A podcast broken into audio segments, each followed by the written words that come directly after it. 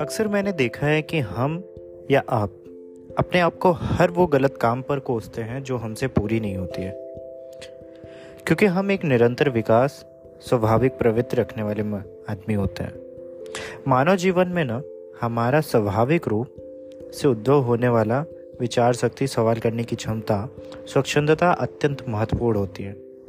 हम ज्ञान प्राप्त करने के नई चीज़ों का अनुसरण करने एवं स्वयं को सामाजिक, राजनीतिक, मनोवैज्ञानिक और आध्यात्मिक दृष्टिकोण से विकसित करने की आवश्यकता महसूस करते हैं।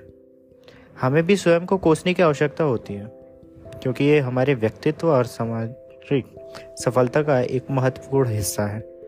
जब हम अपने लक्ष्य और प्रगति करने के लिए स्वयं को प्रेरित करते हैं तो हम नई क्षमताएँ विकसित करते हैं। सीमाओं को छोड़ते हैं और समस्याओं का सामना करने के लिए साहस बढ़ाते हैं। इसके अलावा स्वयं को कोसना हमें स्वतंत्रता का एक अनुभव प्रदान करता है जिससे हम अपने विचारों, मूल्यों और निर्णयों के प्रति अग्रसर होते हैं।